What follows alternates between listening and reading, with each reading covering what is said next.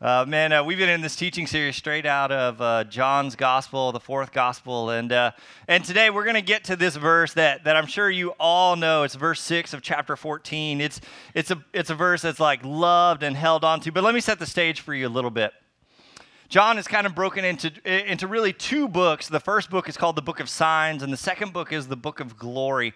And we're right here in this transition through the beginning of John in the book of signs, Jesus is doing not miracles, but sign after sign after sign, revealing bits and pieces of the truth of who he is. Each sign exposes a little bit more, but each time he does a sign and people respond, Jesus has this thing in the first, he says it again and again in the first 13 chapters of John. He says, My time has not come yet. Like, like it's just not time for me. It's not my time yet. My time hasn't come. And even sometimes he'll, he'll just disappear or will be hidden from them. But right in chapter 13, there begins to be a shift. We shift from the book of signs into the book of glory. Even the text shifts in really dramatic ways. Jesus isn't going to, for the, for the next few weeks, there aren't going to be any more signs. And you'll notice a change in Jesus' language. In chapter 13, verse 1, here's what Jesus said He says, Before the Passover celebration, Jesus knew that his hour had come. His hour had come to leave this world and return to the Father. And he had loved his disciples during his ministry on earth, and now he loved them to the very end. If you skip to the end of chapter 13, you see this again. As soon as Judas left the room, Jesus said to them, the time has come. The time's come for the Son of Man to enter into his glory, and God will be glorified because of him. The time has come. I know maybe it's hard to it's hard to conceptualize, but but like these last chapters, really this last half of John are really just a few days in Jesus' life he is having it, uh, his last supper, right? He's gathering around friends around him because Jesus knows he's on death row, right? He sees what's about to come. He says, The time has finally come. And he's, it's a way of saying, like, the job that I've been sent here to do, I'm about to do. And the book of glory begins. It's time for the grand unveiling. It's time for the curtain to drop and reveal the truth of God's plan for salvation of the world. Amen. I love uh, in verse 33 of chapter 13, Jesus says, Dear children, I'll be with you only a little longer. And as I told the Jewish leaders, you will search for me, but you can't come where I'm going. In chapters 13 through 17, Jesus speaks again and again about this future, about this place he's going. It's, it is, in a lot of ways, the final farewell of a dying person. The text in John really changes in these last few chapters to this kind of farewell address. It's this sense of, of impending, there's something big coming, there's this big thing that's coming, and Jesus is not going to leave anything unsaid. He gathers his disciples, those that he loves closest to him, like you would if you knew your last day was coming. You'd gather them and you would tell them everything. You would pour your love and what was left of you into them, leaving nothing unspoken. So, this is a little bit unsettling for Jesus' disciples. It's unsettling for those who, who love him. They're concerned and they're confused. In verse 36, uh, Peter says, Lord, where are you going? And he wants an address, right? You know, like, wait, wait, wait, where are you going? Just tell us, we'll come with you. You know, there's this moment of, okay, they're, they're not fully getting it. And I love uh, Jesus' response in chapter 14, the first five verses. Jesus says, Don't let your hearts be troubled. Trust in God and trust also in me. There's more than enough room in my Father's home. If this were not so, would I have told you that I'm going to prepare a place for you? And when everything is ready, I will come and get you so that you will always be with me where I am. You know the way to where I am going. Then Thomas speaks up. You guys know who Thomas is? Thomas is that, that kid in class that always raised his hand. You know what I'm saying? Like the bell's about to ring, everybody's about to get out, and ev- you know there's an unwritten rule of don't say a thing. but Thomas doesn't know this rule, right? Like you see Thomas speak a couple of different times, and John really prolifically at the end, and we're going to get there. Thomas can't keep it, keep your mouth shut. Um, Jesus says, Hey, don't let your heart be troubled. Just trust in me. There's room for you. I'm going to prepare a place for you in my Father's house. When it's ready, I'll come to you. And then Jesus says, You know the way to where I'm going. And Thomas raises his hand. I don't know the way to where you're going, right? Like, that's literally, no, we don't. We have no idea where you're going. How can we know the way? Like I want to, I want to give you just a like maybe you have some doubt about Thomas. Like I, I know it's it's a normal thing, but I want to give I want to give Thomas some respect here. Um, like what to respect about Thomas is that Thomas never shies away. Um, Thomas is not afraid to speak up. Um, do you see this in Thomas? Do you see that like he's not one just to, to get up and get swept along with the crowd, right? Do you see that in him? Like I, I mean, and I think this is kind of a, a, an admirable thing. Like like he doesn't keep his doubts or questions bottled up. He is he's the mouthpiece, I think, for everyone who has ever doubted. And, and I think for that reason, and, and maybe there's more there, but I think for that reason, we should give Thomas some respect. Because when have there been moments when we should have spec- spoken up about some doubt or some fear or some concern and we didn't? Thomas doesn't have that, that ability. If it's in there, he's going to want to know, he's going to want to put it out there. And even though Jesus tells him blank, point blank, you know the way, Thomas says, I don't know the way. Was I absent that day? And Thomas's question opens the door for one of Jesus' most well known and beloved statements. It comes in chapter 14, verse 6. You already know it. Jesus says, in light of, he says, You know the way. Thomas says, I don't know the way. Jesus says, Let me clarify this for you. I am the way, the truth, and the life. And no one can come to the Father except through me. This is one of the great I am statements of Jesus. Uh, throughout the Gospels, he says, You know, I am the Messiah. I am the bread of life. I am the light of the world. I am the gate and the good shepherd. I am the resurrection. Next week, we're going to talk about the I am that is the true vine. But there is a deeper part of this that the Jewish people would have instantly picked up on. They would have instantly heard and recognized. There's a weight to this statement that, that maybe we didn't catch. And it comes from Exodus chapter 3. Maybe you remember uh, this guy named Moses, and he's, he's standing before a burning bush. Do you remember the scene? It's holy ground, so he's told to take off his shoes, and he stands before this bush. And this bush actually has a job for him to do, if you remember. Uh, Moses, with a speech impediment, is called to go and be the mouthpiece of God. And Moses talks to the bush in the same way kind of Thomas does. And Moses says to the bush, like, hey, how am I, who am I supposed to tell them has sent me? Like, like who, who is sending this? I can't just say, this burning bush told me. Like, I need to tell them who gave me this message. And do you remember what it says in Exodus chapter 3? A voice simply says, I am who I am. Tell them the I am sent you. Some of you know it as the great I am. Every Jew around Jesus would have recognized as soon as he said, I am, they, their thoughts would immediately jump back to the great I am.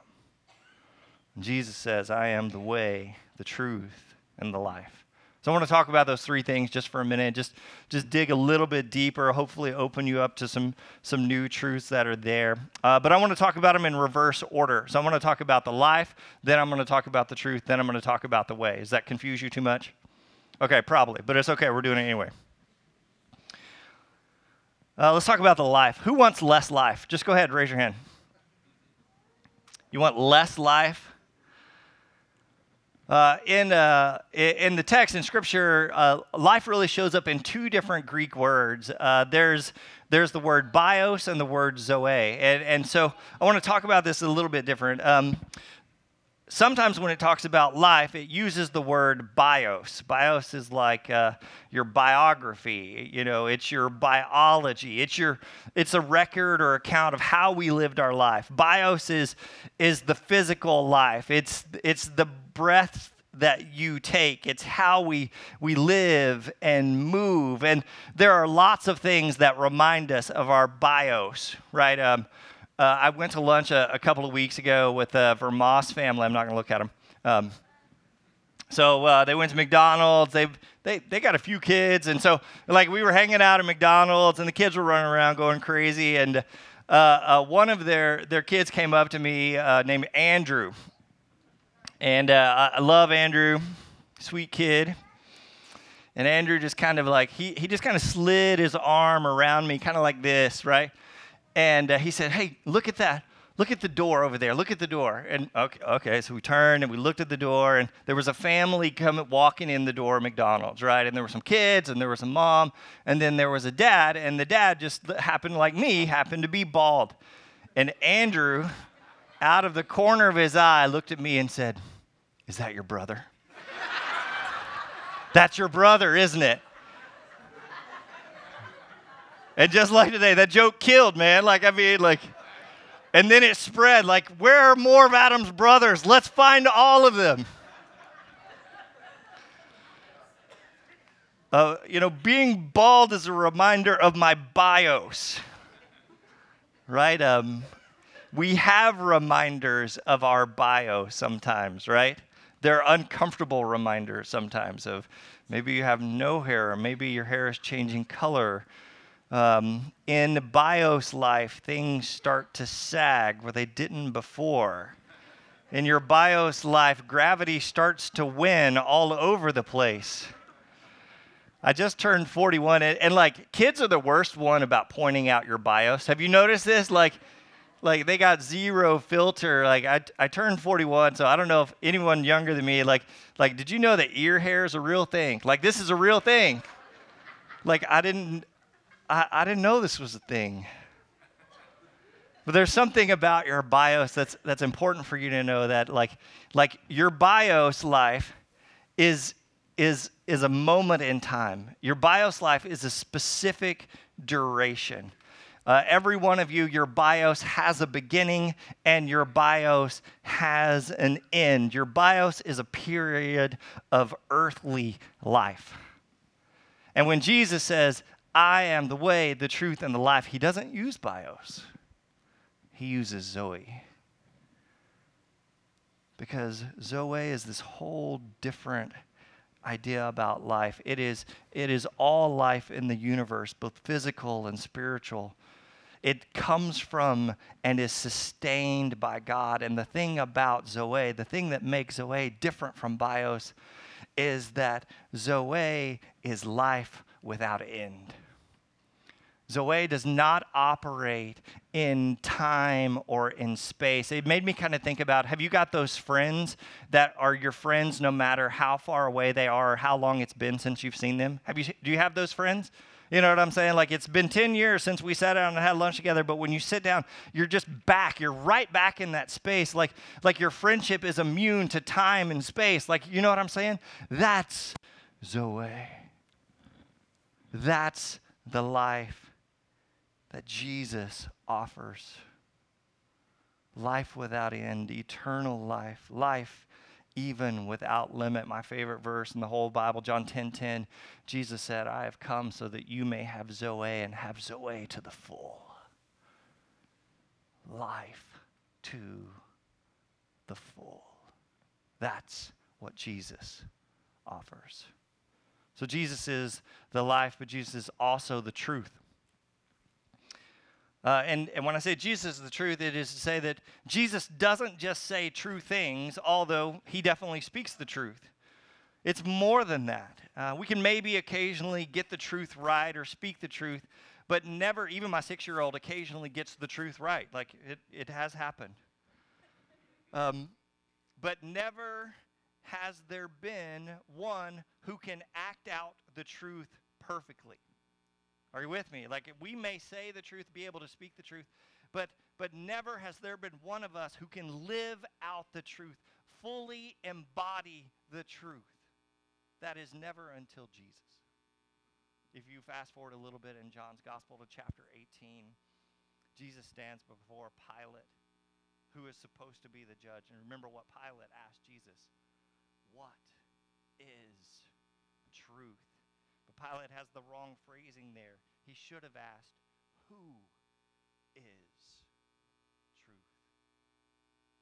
You see, Jesus is the truth, the whole truth, and nothing but the truth. So help me. I have a friend who's a she's a marriage and family therapist, a counselor. Man, just does amazing work. And as a part of her work, sometimes she trains other counselors and other therapists. You know, she spends time. She's kind of their their overseer, guiding them and helping them learn this craft of of therapy and counseling. And uh, she had this student that that was working under her that was just constantly like like her the, the clients would come into a counseling session and then they would storm out angry like their first session like she couldn't ever get any return clients like they would never come back and she was looking at the student like okay what's going on here? What what is happening here? What's what's happening? And uh, finally she she kind of clued into all right so this student was from a country in africa that's known for being like incredibly and uncomfortably direct and blunt. Like uh, there, I know this is weird, but there are places in the world where it's just a cultural norm to speak your mind.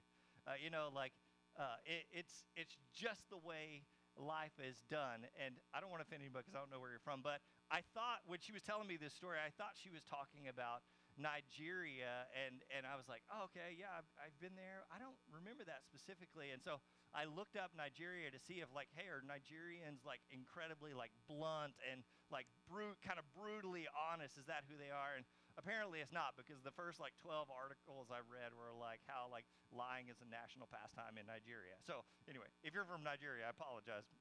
Prove all of that, all of that wrong. But I just thought that was so fascinating of like, okay, here's a person that that's so blunt, like they can't even people can't even hear it. Like they're leaving. And see, I, I think, it, and maybe in our culture, like we just prefer more political correctness, right? We don't want to offend anyone. Um, I was turned on to a children's book. Uh, in fact, I think it's sitting in my office. I meant to bring it in here. Uh, this children's book is, uh, I think it's called Dragons Exist.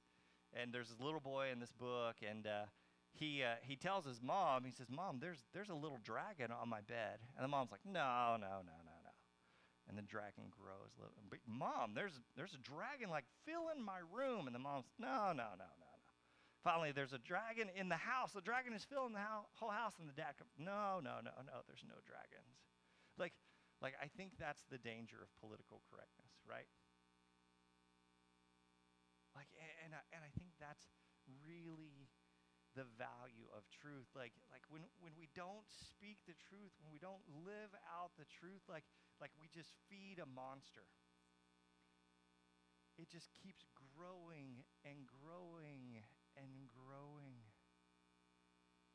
And sooner or later, it will devour you. This is, a, this is an obvious statement, but uh, in our world, in our culture, in our city, we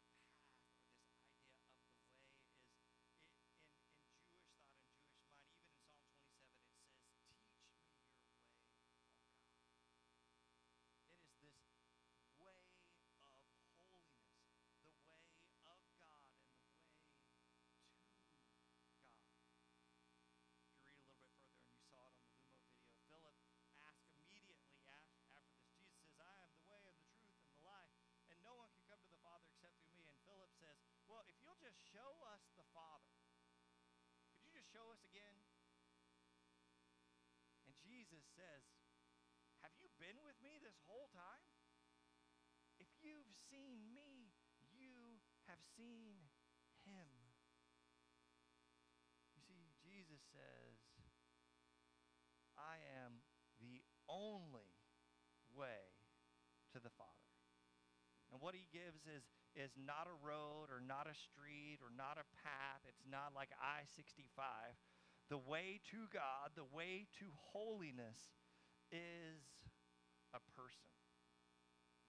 Uh, maybe you didn't know this. Uh, uh, this is one of my favorite things about uh, early early Christianity is that before Christians were ever called Christians or Christ-like, Christ follower, before they were ever called Christians, did you know that they were simply referred to as followers of the way? Which I just think is way cooler. Read Acts again and again in Acts, like you, you see this language. The way is, is used widely. Paul even identifies himself to the governor as I'm a follower of the way. And why is that important? The way is not an address.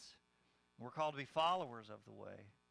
It's important because the way, just like the truth and the life, the way is a person.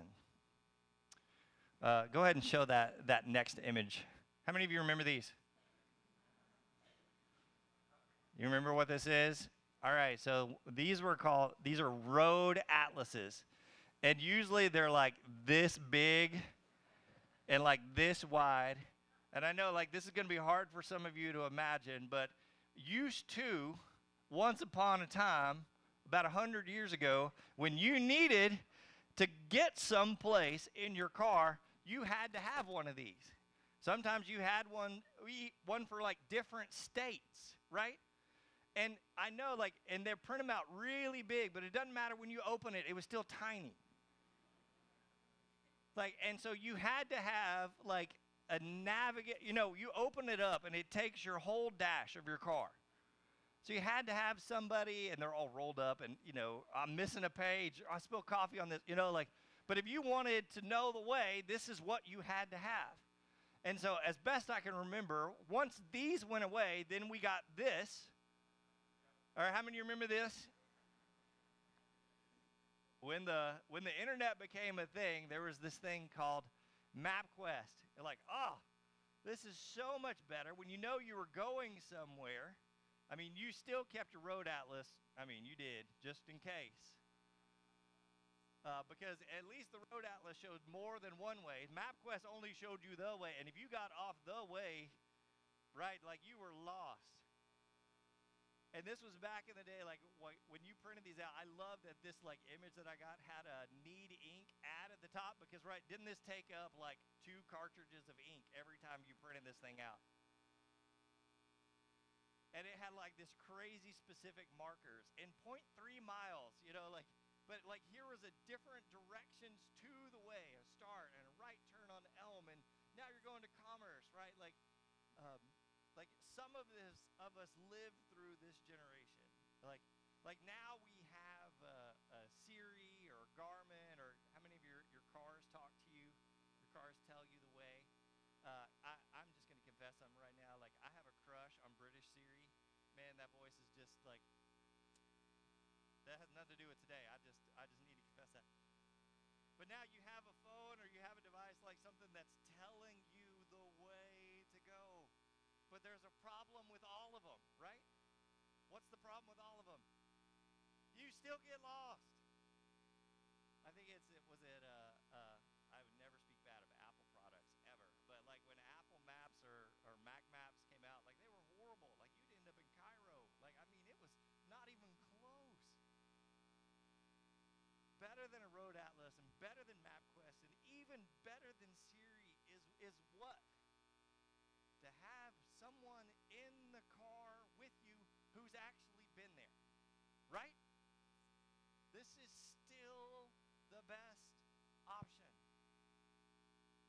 And that's what Jesus says. That's exactly what he says. He said, I, am not here to just give you directions. I'm not just going to scribble it down for you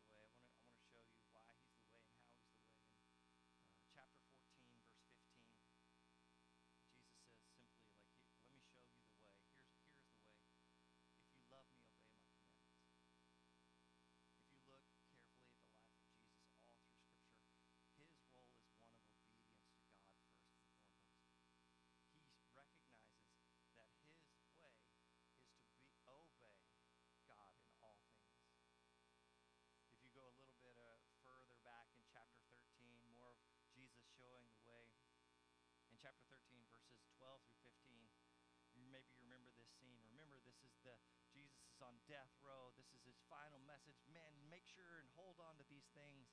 And what you see is Jesus washing his disciples' feet. And if you skip down all the way just to the, the part in yellow, he simply says, I have given you away. Do as I have done for you. And what is the way of Jesus? What is the example of Jesus in washing feet?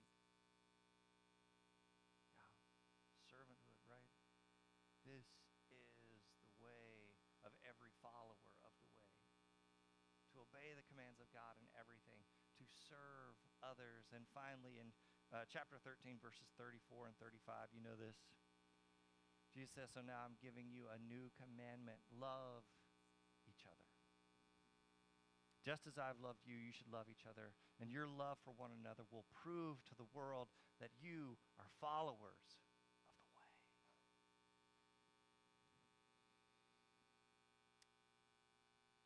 In just a minute, we're going to have a time of, uh, communion and response. And We've got tables set up around the room. Maybe, maybe this is a little bit different from you or a different tradition from you, but we just think this is sacred space. And uh, we encourage you to, to take the elements of, of Jesus' death, his burial, and his resurrection. Uh, but it, it's a reflective space for you to meditate and think for yourself, ask some deep questions, ask some probing questions. And uh, just before I send you there, I want to send you with, with a, few, a few things. Um, maybe you are sitting there listening to me talking, talk about truth and life and the way, and, and maybe you are sitting there thinking, man, how arrogant. How arrogant is this guy just to talk, stand up here and talk to us about the way? Like, like what makes this way so special? What makes your way better than any other way. And if you're here, I welcome your Thomas comments. I hope you know that you're welcome here. Like, like we, we value that. We think that's important. But what I would encourage you and what I would encourage anyone who claims to be a follower of the way is, is to not talk about the way unless you've actually been down the way. Because we need men and women who have walked the way found real life on the way. What I would tell you is the reason I'm a Christian, the reason I, I, get to do what I do and love to do what I do is because I believe like, like the life that Jesus offers is the best life imaginable. I think the way of Jesus is the best way. I really do. I really do. Now, I haven't tried all the ways. I, don't know if I ever could, but I've tried a lot of them. And of all of the ways to uh, all of the things in this world that claim to have life and claim to be truth and claim to be the way, there is only one that has ever stood up to the test, and that is Jesus Christ.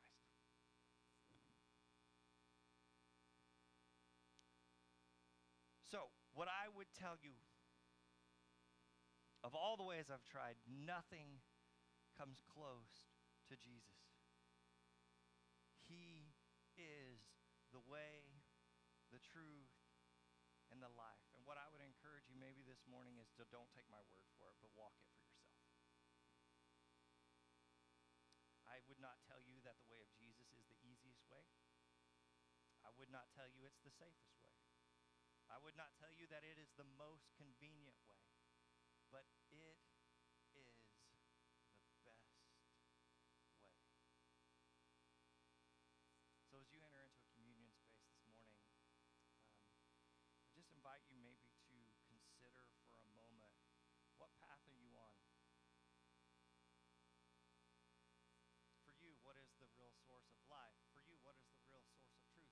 For you, what is the way? And maybe the question you take with you as you go to this time of communion and thought and prayer and